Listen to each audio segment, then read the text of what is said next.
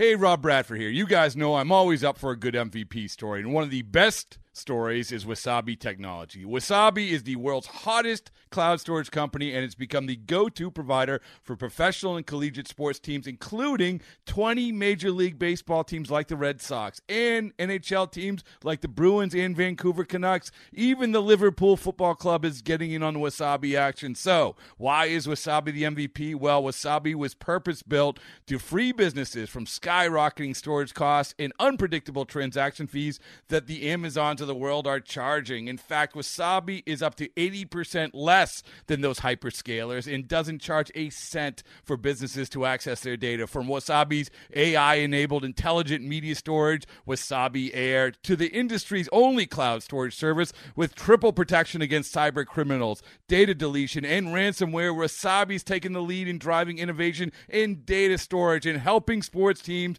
to unleash the power of their data. Wasabi, another Boston-based championship team.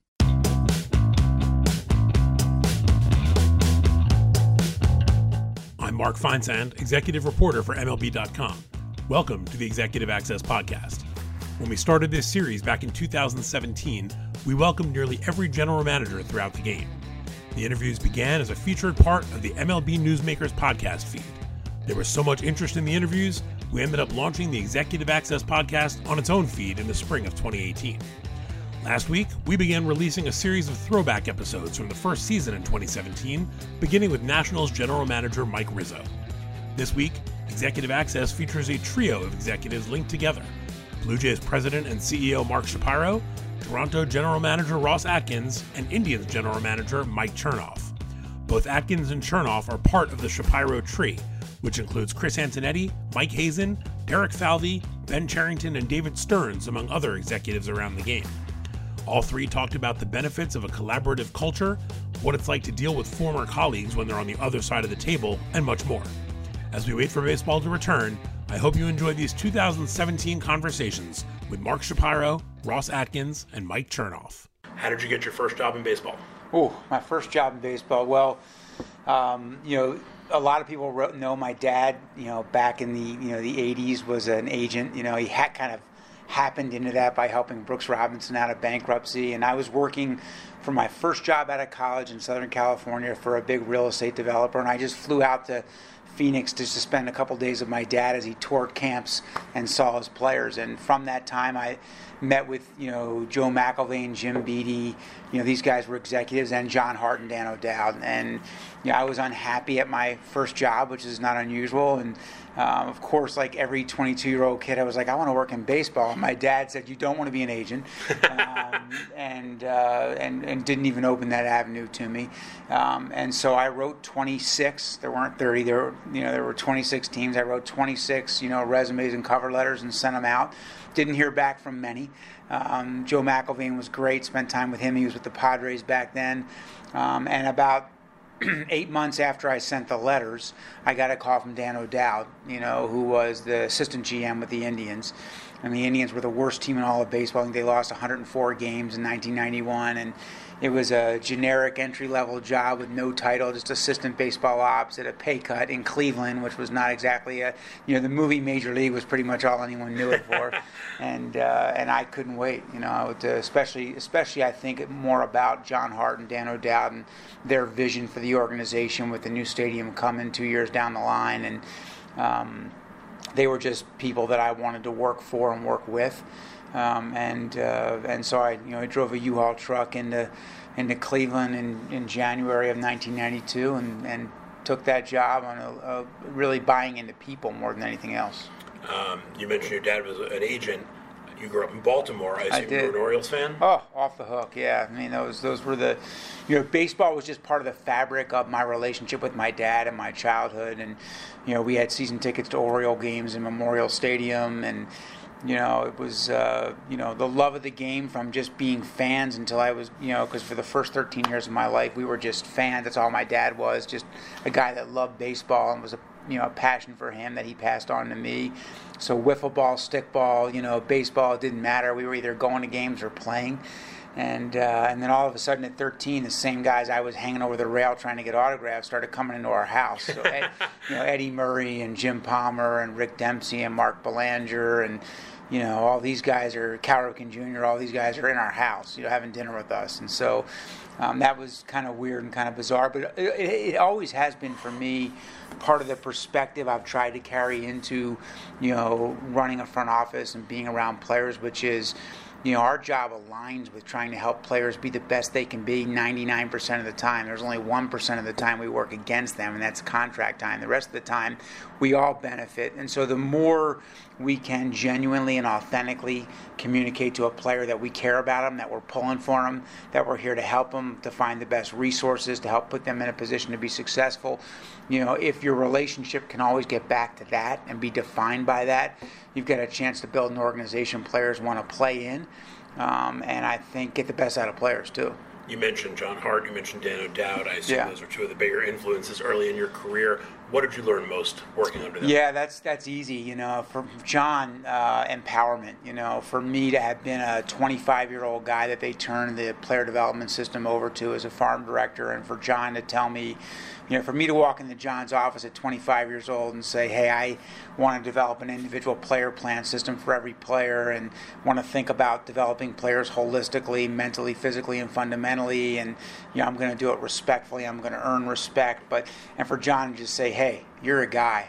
I got your back. I believe in you, you know, and for him to empower me at the level he did, I didn't fully appreciate it at that age. You know, now I look back at the young guys in our office and think, holy cow, you know, how much he believed in me. The power of that belief um, is immeasurable. And so I've tried to pay that forward, um, you know, that level of empowerment, that level of belief, and understand what that can mean from John. It's almost like you're reading my questions in advance. On yeah. the pay it forward front, I did these podcasts with all thirty G Ms during yeah. spring training. I feel like I asked maybe a third of them what they learned working under you. You've got yeah. a, a very impressive uh, tree, so to speak, yeah. of guys who are uh, major executives around the game, from Chris Antonetti, Mike Chernoff, Ross Atkins, obviously, um, you know, Derek Falvey, Mike Hazen, Neil Huntington, David Stearns. It's a pretty impressive list, yeah. and that doesn't even include recent G Ms like Ben Cherington um, and uh, and Josh Burns. What's it like for you to see all of these guys who worked under you, who were that young, up-and-coming guy, go on yeah. to these kinds of, of levels? I mean, I, I you know, listen, it's, we're all in this to win a World Series, but I kind of believe more that the process leads to the result. Um, and so I've always viewed making it a great place to work and in investing in developing people and helping them to be the best they can be and helping them realize their goals and and get their dreams to be part of the job. And so I guess what I'd say is I get a tremendous, maybe the most fulfillment um, professionally out of seeing those people do great things and achieve great things. And I, you know, I celebrate, you know, with them when they celebrate. You know, I bleed with them when they bleed. Uh, when we play them, I still want to beat them. You know, it's just like a little brother you play. That's how I felt when we played Cleveland last year, you know, um, in the playoffs. But, you know, I, you know, I love those guys and I care about them and I'm pulling for them. And, um, you know, in some ways, you know, I played some role, small role, you know, in them.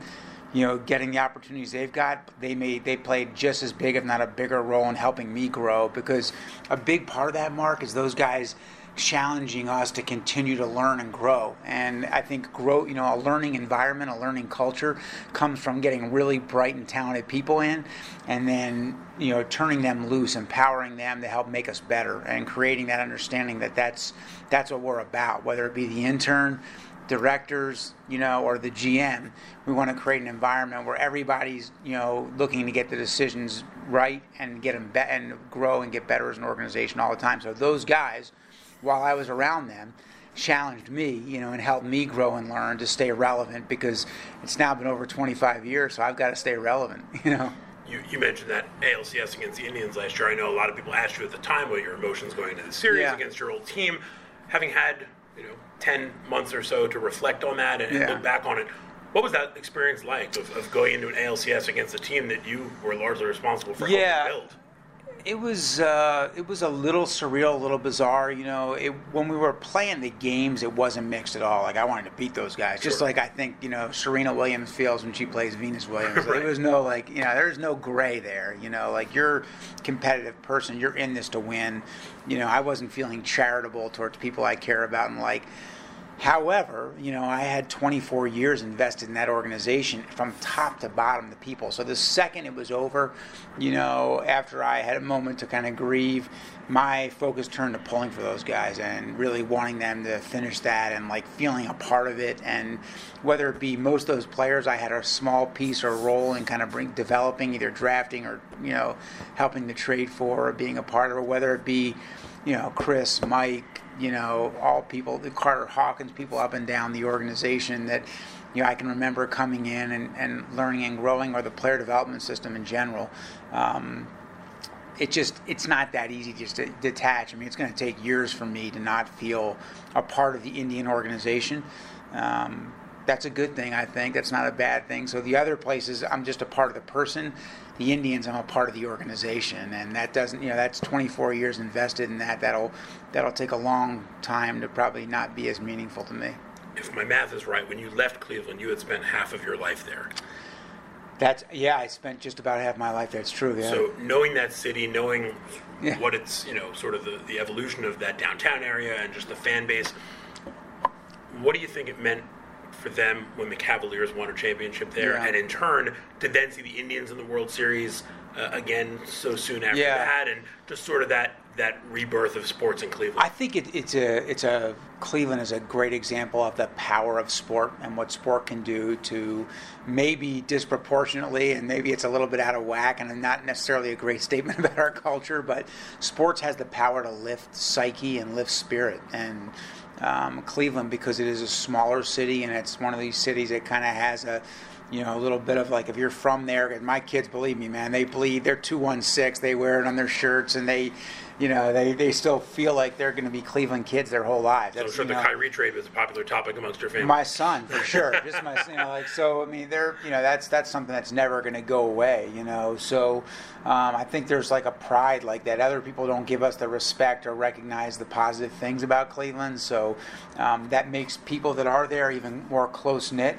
And so being able to have uh, success at the highest level and the biggest stage forces the outside world to look at them in a more positive light. And so there's pride. It's just a, it's a point of pride, incredible point of pride. You mentioned you, you started with the Indians as a baseball operations assistant in the early nineties.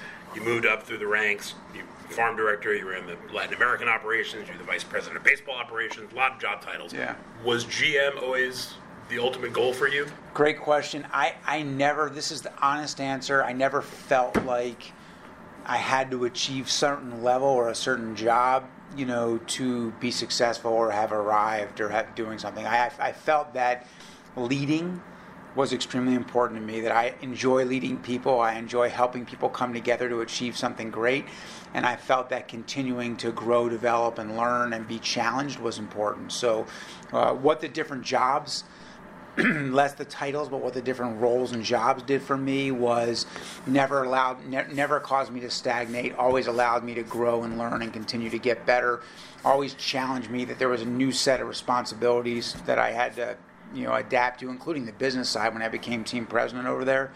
Um, and then, um, you know, I, I think that that progression really fulfilled me and satisfied me from that perspective, that I had to continue to learn something new, and I had to continue to earn respect from people and, and have a different platform to lead. I think most fans understand what a general manager does.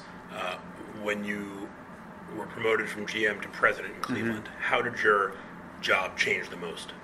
Well, it changed the most because for seventeen years I had only looked at the game through the lens of baseball operations, which is half you know, half the team business, and had never even really thought it, at any level of depth or understood um, either ownership, league issues, or uh, the business side. And then when I became team president, you know, the business, you know, the a whole other group of people and human beings that live and die for the team that, you know, while they're not on the player personnel side, are still very important to the business.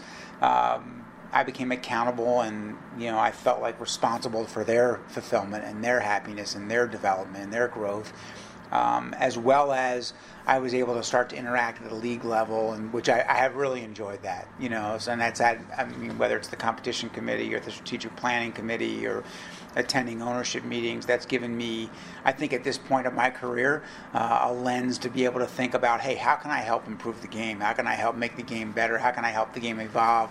You know, how can I use some of my experience and my energy to just impact the game that I love and make sure it's in a better place, you know, when I'm done?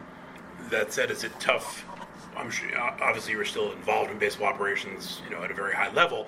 Is it tough to turn the day-to-day running of the baseball operations over to someone else, even somebody who you've essentially groomed to take that job? Yeah, in Cleveland, initially no, initially no, um, just because I don't just lo- I don't just believe in Chris. I love Chris Antonetti, and I, I probably think that there's not a better executive. You know, I I mean I would think Theo Epstein's probably the best executive in the history of baseball, but you know I think that what's he accomplished? Yeah, but I think that uh, you know, but I think that there's not a better G M than Chris Antonetti, or better, uh, I'm sorry, a better head of baseball operations than Chris Antonetti, and um, so knowing that, you know, like I'm not better than him.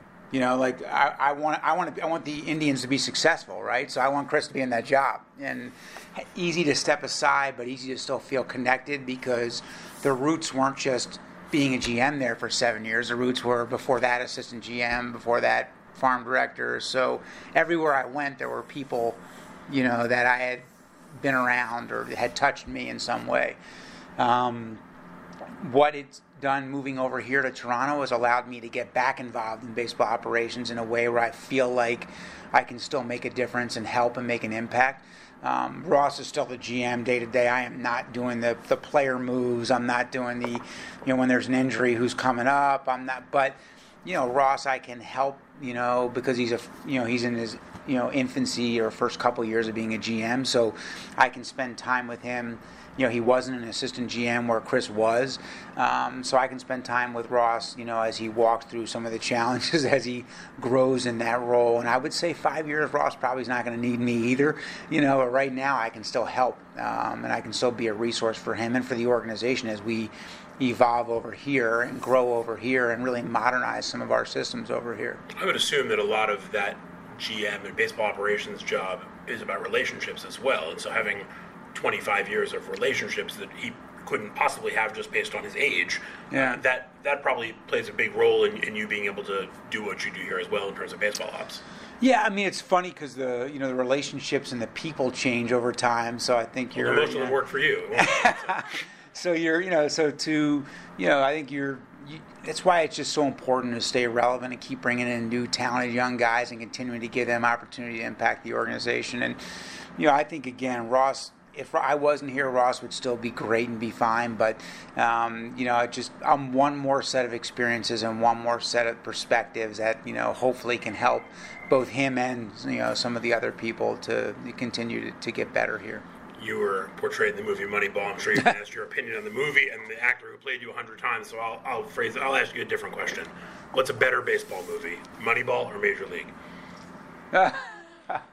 Um, You're in one, and you work for the other organization yeah, for half your life. Yeah, I mean, Major League was more entertaining to me because it didn't because it didn't try to be true to life. Right. Um, you know, Moneyball was actually interesting because I think it obviously um, to the outside. It's, I always like say hey, it's probably like the emergency room for doctors, you know, E R and legal dramas for lawyers. They're right. Like that's not even accurate. You know, um, you know, Moneyball tried to take three or four years and condense it into ninety minutes. To do that, you have to take a lot of liberties with what actually happened and kind of condense it. So um, I find myself distracted by the things that aren't accurate or the things that didn't actually happen or the fact I wasn't even a G M yet when that, you know, when I was being portrayed as a G M. So minor details. Yeah, so I find I get distracted by that. Whereas in Major League, you're not distracted. You just you're just, just laughing. Yeah, you're just laughing. Yeah. Uh, so after spending twenty-four years with the Indians, how difficult of a decision was it for you to leave for the Blue Jays? It's difficult, you know, it's uh, it's difficult largely because of the people, you know, that uh, you care about and you're you're tied to. Um, I think it, it took uh, two things. It took a compelling situation, which I feel like Toronto was, um, because it had so many unique, you know, attributes of things that were important to me, and everybody's different in what they're looking for. Um, and then two, uh, it took the support of my family, you know, the, the willingness to consider an adventure, you know, and leaving a place they'd been their whole lives with me. Um, so uh, those two things, but, you know, it, I, you know, it wasn't like I was out of work, you know, so it was a, you know, it wasn't like there weren't things along the way that we also considered elsewhere. This just felt like the right opportunity at the right time, both things. Uh, after you took the job with Toronto, the Indians had you catch the ceremonial first pitches from both of your kids. Uh, what did that mean to you to be out there with them? Um, man, I'm getting like emotional kind of thinking about that. Uh, it was, yeah, family and baseball are kind of the only things in my life. You know, I'm not a hobby guy. I don't play golf. I don't play cards. I don't, you know, go on ridiculous vacations. Like, you know, I've got baseball and my job, my work, which is, and my family, and that's it. So those were kind of a point of, and I don't tend to be someone that spends a lot of time reflecting. I just want to keep moving forward. Um, so that was a day uh, and a moment of reflection a little bit on, holy cow, I can't believe it's been twenty-four years since I walked up the, you know, the staircase in Gate A and, you know, Municipal Stadium in Cleveland, and and uh, to John Hart's office with the space heater and the plastic plant and the missing ceiling tiles, and, you know, it sounds uh, like Major League. it, it really wasn't that far from it in Municipal Stadium, you know. So to to you know, just think, reflecting on that, you know, that twenty-four years, that's a long time. So this past year has shown us that without your health, you have nothing. If you're not well, you can't work, look after yourself, or take care of your family. You can't enjoy the life you've worked so hard to build. That's why you need to prioritize taking care of your long-term health today, before it goes from good to bad to worse. So invest in your long-term health with Forward. Forward is intelligent medicine with a personal touch. Their doctors are dedicated to catching top killers like cancer and heart disease early, before it's too late. And catching them early could save you tens of thousands of dollars in the long run. Everyone's health history is different, which is why Forward doctors personalize a health plan with you, based on your genetics, lifestyle, and biometrics to achieve long-term results and ensure nothing gets missed. It's time to invest in a doctor that's invested in you. Go to go forward dot com today to protect your future health. That's go forward dot com. go forward dot com. Ross, you went from straight from a five-year minor league career to a front office job. Was there any part of your playing career that you think has helped you on the other side? Sure. You know, I think, you know, it's a part of who I am. It's a part of my resume, part of my life's experiences. So, um, you know, I think every aspect of any general manager's life is going to have some impact or influence on them. Having said that, um, it's just a piece of the equation. I think the most significant part of my development has been other executives and other people that I've been able to learn from in front offices. Who have been your, your biggest influences in that regard? Yeah, I mean, you know, Mark, obviously, who still remains that, but some others that are here, and, you know, Ben Cherington and Tony LaCava have been great in this transition. Um, you know, Chris Antonetti, Mike Chernoff, Mike Hazen were guys that I worked with uh, a good bit. There's managers that I've learned a great deal from, and John Farrell and Uh, John Gibbons and, and Terry Francona, Manny Acta, Eric Wedge. Um, but that list is long. Neil Huntington, I failed to mention, so. It's like an Oscar speech. You got to make sure you don't forget people. Yeah. yeah, yeah. Uh, helping young Latin players was very important to you when you joined the Indians front office, which eventually led to your job as the Latin, Amer- Latin American Operations Director uh, in two thousand four. Why was that so important to you? Uh, it was just, it was actually something that Uh, I saw as an opportunity for myself to learn and grow and help. I grew up in Miami, Florida, uh, you know, played baseball in Venezuela, was always drawn to the young Latin American players when I was a minor league player, um, in, in trying to learn more about their culture, their upbringing, and in, and in turn trying to help them transition into ours. So it was just something I saw as an opportunity where I felt like I could Um, you know, not just help an organization, but also help individuals, and um, you know, realizing their potential, and uh, you know, you know, transitioning well to uh, professional baseball. My first job after playing was, uh, you know, I, it was can't remember if my title was translator or not, but essentially I was translating for Danny Baez in his transition into professional baseball. But the way that Mark and Neil Huntington described the role to me was to help him transition into this culture of professional baseball in the United States, which is a very different uh, transition than the Dominican Republic to the United States or Venezuela to the United States, and from where he was in his career. Uh, Mark Shapiro hired you as a minor league coach immediately after you stopped playing. Uh, what do you think caught his eye that led to him giving you a job?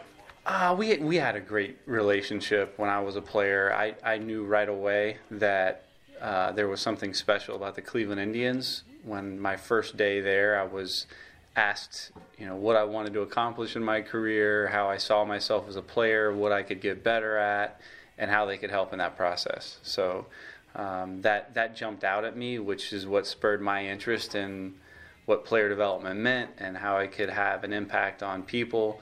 And because of that, Mark and I developed a relationship. So I would imagine that um, you know had something to do with him uh, seeing the potential for me to coach or potentially work in a front office. With so many executives changing teams on a seemingly annual basis, I mean, you and Mark came from Cleveland, Ben came from the Red Sox. Is there such a thing as secretive data anymore? I mean, when, when teams are you know hiring guys from other teams who obviously are bringing those experiences with them? You know, that's a good question. We do talk about that all the time. I think you would get a different answer from all, obviously you'd get different answers from different people, but, um, you know, my take on it is you absolutely have to be thinking about what's the next competitive advantage. Uh, but also once you have it, it's probably in someone else's pocket. So it's, it's that relentless approach to finding the next one. And it's not, I think, all too often people are focused on just information when it may not be about information. It may be people. It may be culture. It may be environment. Um, so I think it's just, um, you know, there is no silver bullet, uh, if that's a part of the question. But if you're not thinking about finding the next competitive advantage, uh, then you're missing out on opportunities. When you were fourteen, you played on a youth team in Miami that included Alex Rodriguez and Mike Lowell, among some other guys who ended up in the big leagues. What was it like playing with and watching a fourteen-year-old Alex Rodriguez? Yeah, awesome. Yeah, he was, you know, it's, it's interesting. One of my most vivid memories of A-Rod was as soon as the game was over, he wanted to go back to our hotel rooms and play. You know, we, we created a, uh, a game in the hotel rooms with the towel rack towels and tape balls, and continued to play a you know a game of baseball on our knees, where it was a double off the wall. If you hit it off the mirror, it was a home run. And you know any video game we could get our hands on that had base something to do with baseball, A-Rod was the first to want to run back and do that. You know Mikey was was very similar that way, but uh, that's what stood out more than talent was his passion for baseball. Um, but he was clearly, he was younger than, than Mikey, and I was older than Mikey, so um, he, he stood out from a talent perspective in that he was almost two years younger than the most of the team. You were hired to be the general manager on a Thursday. Winter meetings started that following Monday. How would you describe that first week?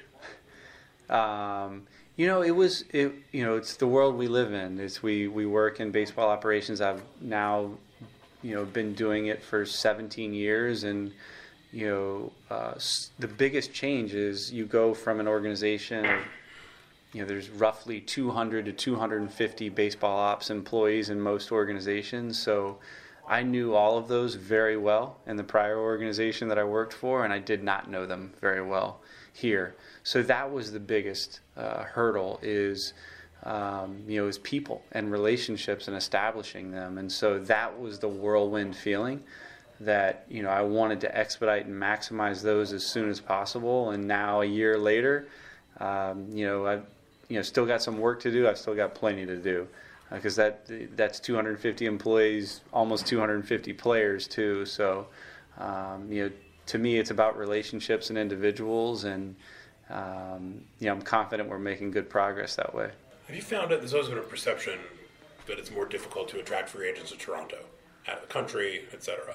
Have you found that to be the case at all? You know, I think there is there is the unknown for some younger players, um, maybe even for some more veteran players that maybe haven't spent as much time here. I think now that uh, in the past few years, the environment has changed a bit. Uh, that that certainly helps. But I think we can break down those those barriers a bit with education and break down uh, uh, that those unknowns and, you know, make sure that they're certainly not fears. Um, but but it really just comes down to most people uh, in this game didn't grow up in Canada. So uh, breaking down that barrier is something that we're confident we'll be able to do. How long do you estimate it takes to get the system where you'd like it to be? I mean, the easy answer, I think that's three to five years, right? You know, I think that's what most teams generally say, that, and I think a lot of that is based on, um, you know, it, it, it, it, just one draft or one trade, and, you know, the likelihood of all of those players being good in one draft and one trade is, is not great. The likelihood of all of our players getting better um, in our minor league system are not great. Uh, but as we build out, uh, you know, an infrastructure that can do those things and build the team to do those things, I feel like we're there now. We're, we're certainly not done. We're always looking to get better in, in regards to the team that's building the team, baseball operations. Um, I feel like we have the appropriate resources now to do that. And if we look up in three to five years and, uh, you know, don't have... Ideally, we have a winning team and a more robust system uh, to contribute that we don't have to make trades. Um, but if we need to make trades, we certainly can. Um, you know, but certainly the odds of, uh, of one of those two things we feel like are, are very good. Everybody knows Vladimir Guerrero, future Hall of Famer. Not everybody knows his seventeen-year-old son, Vladimir Guerrero Junior What kind of upside does he have as a player? Yeah, he doesn't, you know, he, there aren't a lot of players that go into live batting practice for the first time and hit multiple home runs and, you know, doubles into the gap, and they're seeing for the first time in a while ninety-two mile an hour sinkers and guys throwing breaking balls and changeups. And live B P isn't a time that you traditionally see seventeen-year-olds shine. Uh, he does. So, you know, he it's it's... there's a ton of subjectivity to a seventeen-year-old Dominican player, but when the all of the subjective uh, commentary, evaluations, and looks um, are they're unanimous that he's as talented as any young player that our player development staff has seen in some time. So uh, those are good things to hear. A long way to go. He's got a long way to go. A lot of work to do. Um, you know, just from the standpoint that he wants to be great and what it means to be great. Uh, there's a lot of sacrifice ahead. There's a lot of hard work ahead, but he's as passionate and as driven as any young seventeen-year-old you're going to be around. So uh, we're we're we're excited. Mike, you played baseball at Princeton, but you you said you knew early on that college baseball was going to be pretty much where you maxed out. Uh, when did you decide that you wanted to pursue a career on this side of the baseball? I definitely knew I was going to max out uh, at the college level. Thought maybe it would have been in high school, and fortunately got a chance to play at Princeton. Um, I don't think I realized that a career in baseball was possible until about junior year. Uh, my dad had been in sports and sports radio, and so we'll get I, into that. And so I had seen, uh, I had some access to sort of the behind the scenes of sports, but I didn't really recognize the front office component of a major league team until I did an internship with the Mets between junior and senior years. It was in the marketing department, but I got to do some work for Jim Duquette in baseball ops, and that was the moment where I realized I didn't just like playing the game, I liked working in the game too. After the Mets, you interned with the Indians, I believe. Was that after you graduated college? Yeah, right after graduation. Did you get a sense with the Indians that that was a team that you were going to hopefully catch on with full time? Um, I had a hope that that would be the case for sure. Um, I had applied to a few teams. I, did, I don't think I realized just how competitive it is to get into a front office. I kind of lucked out. Um, right after college, got the opportunity with the Indians and immediately realized how special of a place it is. Um, Mark Shapiro and ownership and Chris had built this incredible culture here. And so as soon as you get into that and you get even as an intern, had just opportunities sort of thrown at me. Um, I realized just sort of how much work I had to do to to be in a place where I could contribute, but also how special it was to be here. I think you're the twenty-second G M I've spoken to so far this spring, and I feel like I've asked this question to probably eighteen or nineteen of them. What did you learn most under Mark Shapiro? The thing I learned most is how important the people are. So, you know, I came, I started in two thousand three. Moneyball had just been written. I had an economics and math background, playing background too, but I was bringing a lot of the sort of sabermetric revolution as it was happening, bringing a lot of those tools to the table and trying to integrate it into what we were doing.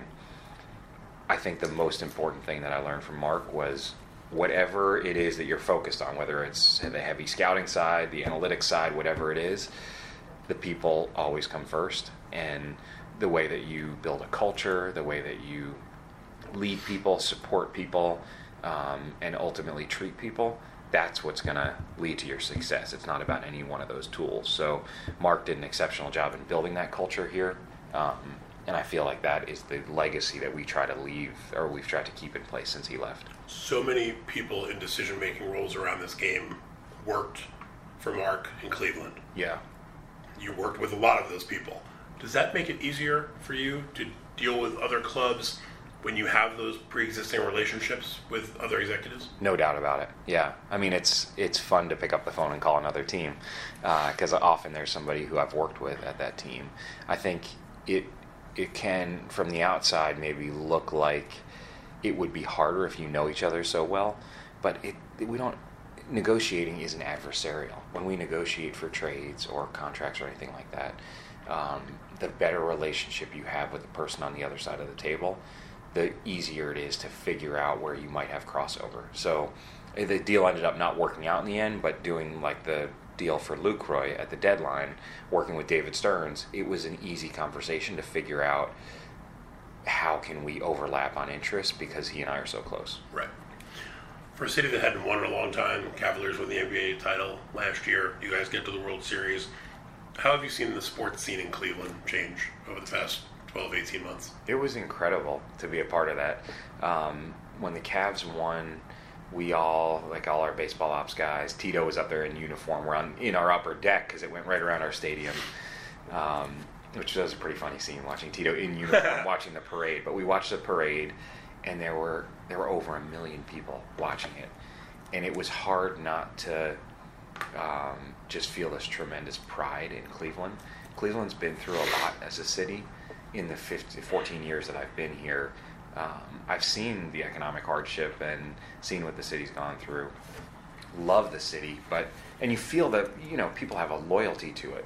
But I don't know that that pride has been there since I started in oh three. I think that really came out when the Cavs won, and it felt like that momentum just continued to pick up throughout our postseason run. So we had, when we were in Chicago, one of the coolest things I saw was when when we played on the road in Chicago, twenty thousand people were in the plaza outside of our stadium watching our game. To me, that was the city really embracing the team and building on them, on that momentum. You turned down a chance to interview for the Padres G M job in twenty fourteen. Was that a difficult decision, given that there's only thirty of these jobs out there? Uh, the, any of the jobs that I have over time, um, external jobs where people have come to me, it's it's been an easy decision, actually. Um, And that's just because of the people that I work with here and the culture that we have. So even as an intern, I lucked out and reported directly to Chris Antonetti, who was the assistant G M at the time. Um, so he and I have worked really closely for fourteen years. It's been, he's like a big brother to me. Um, and I've never, I've always wanted to be here. This, I don't, you know, title and responsibility and whatever, I felt like I've always been promoted ahead of where I've, you know, felt like I was ready for. Right. So when you get opportunities like that and you work with the people that we have in the building here, there's no reason to ever want to leave. You're the G M, Chris is the president of baseball operations. It seems like more teams are moving towards those types of structures where there's multi- multiple executives in the decision-making roles. Rays, the Cubs, Dodgers, Twins all come to mind. Why do you think this shift is taking place? There's a lot to handle. in a baseball operations infrastructure, and that it's grown a lot. I mean, even in just the fourteen years that I've been in the game, the amount of staff, the amount of information we get, um, the amount of things that we're dealing with have grown tremendously. So I think a lot of it is really just handling the management of, you've got the Major League roster, that's the, the external facing part. That alone is a full-time job. And then on top of that, player development system, scouting system, um, all of the front office and analytics staff that we have, it's it's hard to handle all that as one person. So whether a team does it as a G M and assistant G M or a president and a G M, it, it takes more than one person to to be able to focus on all those things throughout the year. As you mentioned, your father, Mark, worked in sports radio. I interned for him, incidentally. Uh, he's run W F A N for about twenty-five years. Growing up around that sports radio culture, do you find yourself listening to it now? Um, now that I'm an executive, I don't listen to it, and I know I know well enough not to listen to it. Um, no, I shouldn't say that. I think the the the thing that I learned that has really helped me is that the fans that call in, whether positive or negative, are the most passionate fans, right? So even when they are just killing our team, it's because they care so much. And so I think having seen that firsthand at W F A N, it was a lot easier when, look, we've, we've been through some tough times with the Indians in my time here. You realize that the fans that are getting all over you are not the enemy. They're actually the people who care most about the team and the ones that you feel most responsible towards.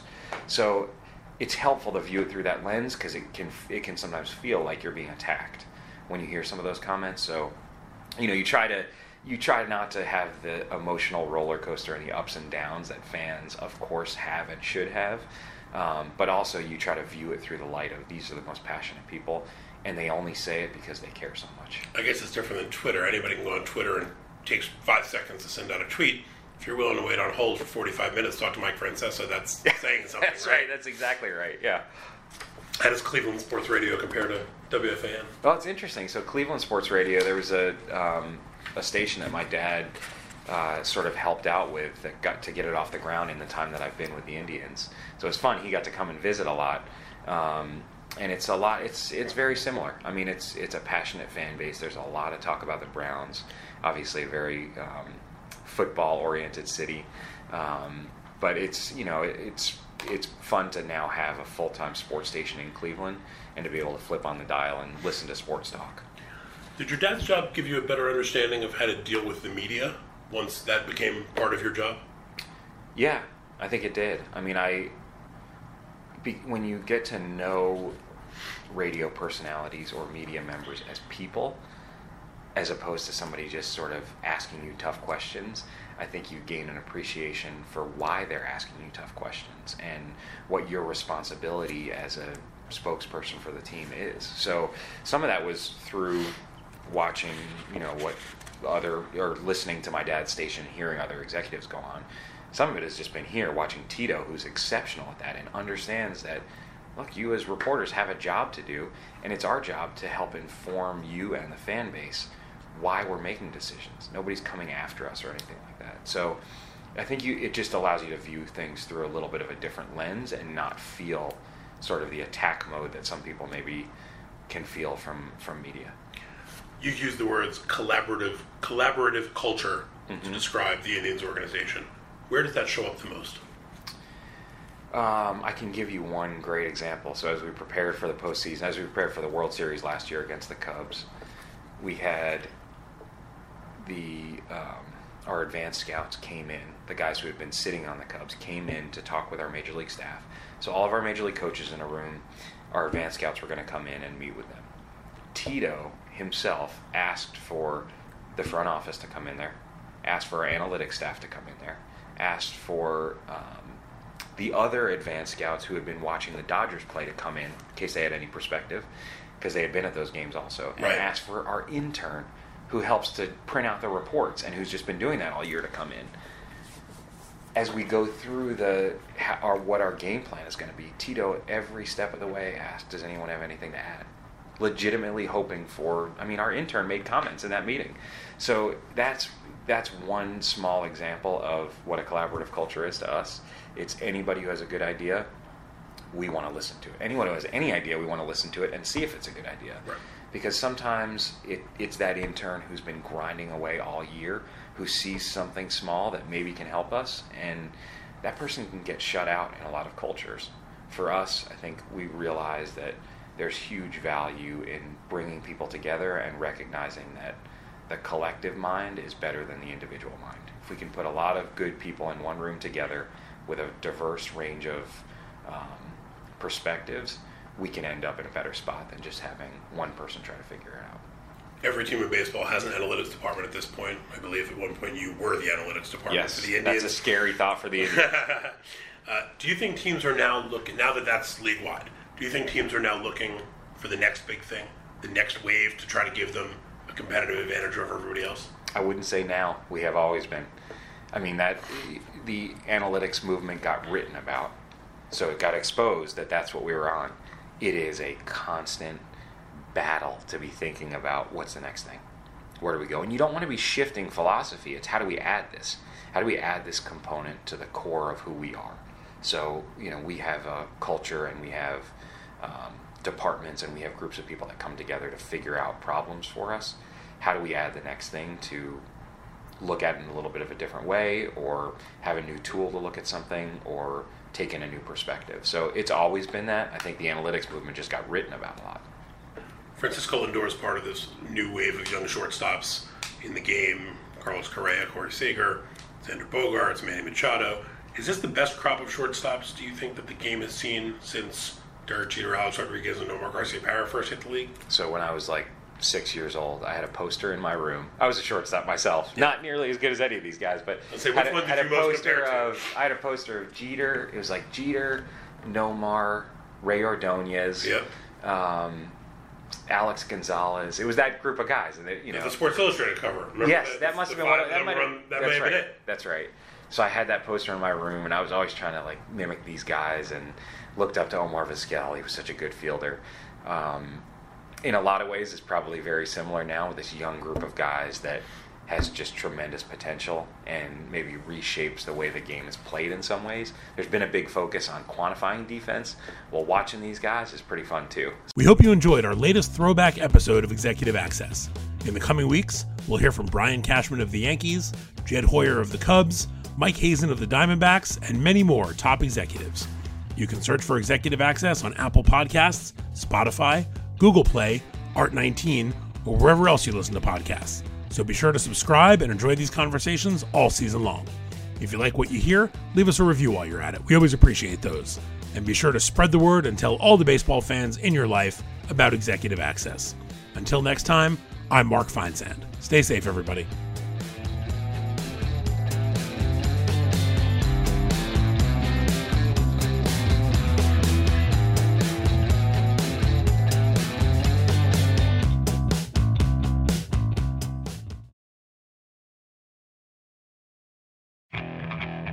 Okay, picture this. It's Friday afternoon when a thought hits you. I can waste another weekend doing the same old whatever, or I can conquer it. I can hop into my all-new Hyundai Santa Fe and hit the road. Any road. The steeper, the better. Because my all-new Santa Fe is available with H Track all-wheel drive, so I can hit the trail without a worry in the world. Heck, with three rows and best-in-class rear cargo space, I can pack the whole family in with all our gear. We've got available dual wireless charging for our phones, so we'll never lose touch with civilization, and we won't lose touch with the primordial power of Mother Earth. So which is it? Waste the weekend or do something a little more epic? And conquer it in the all-new Hyundai Santa Fe. Visit Hyundai U S A dot com or call five six two, three one four, four six zero three for more details. Hyundai. There's joy in every journey.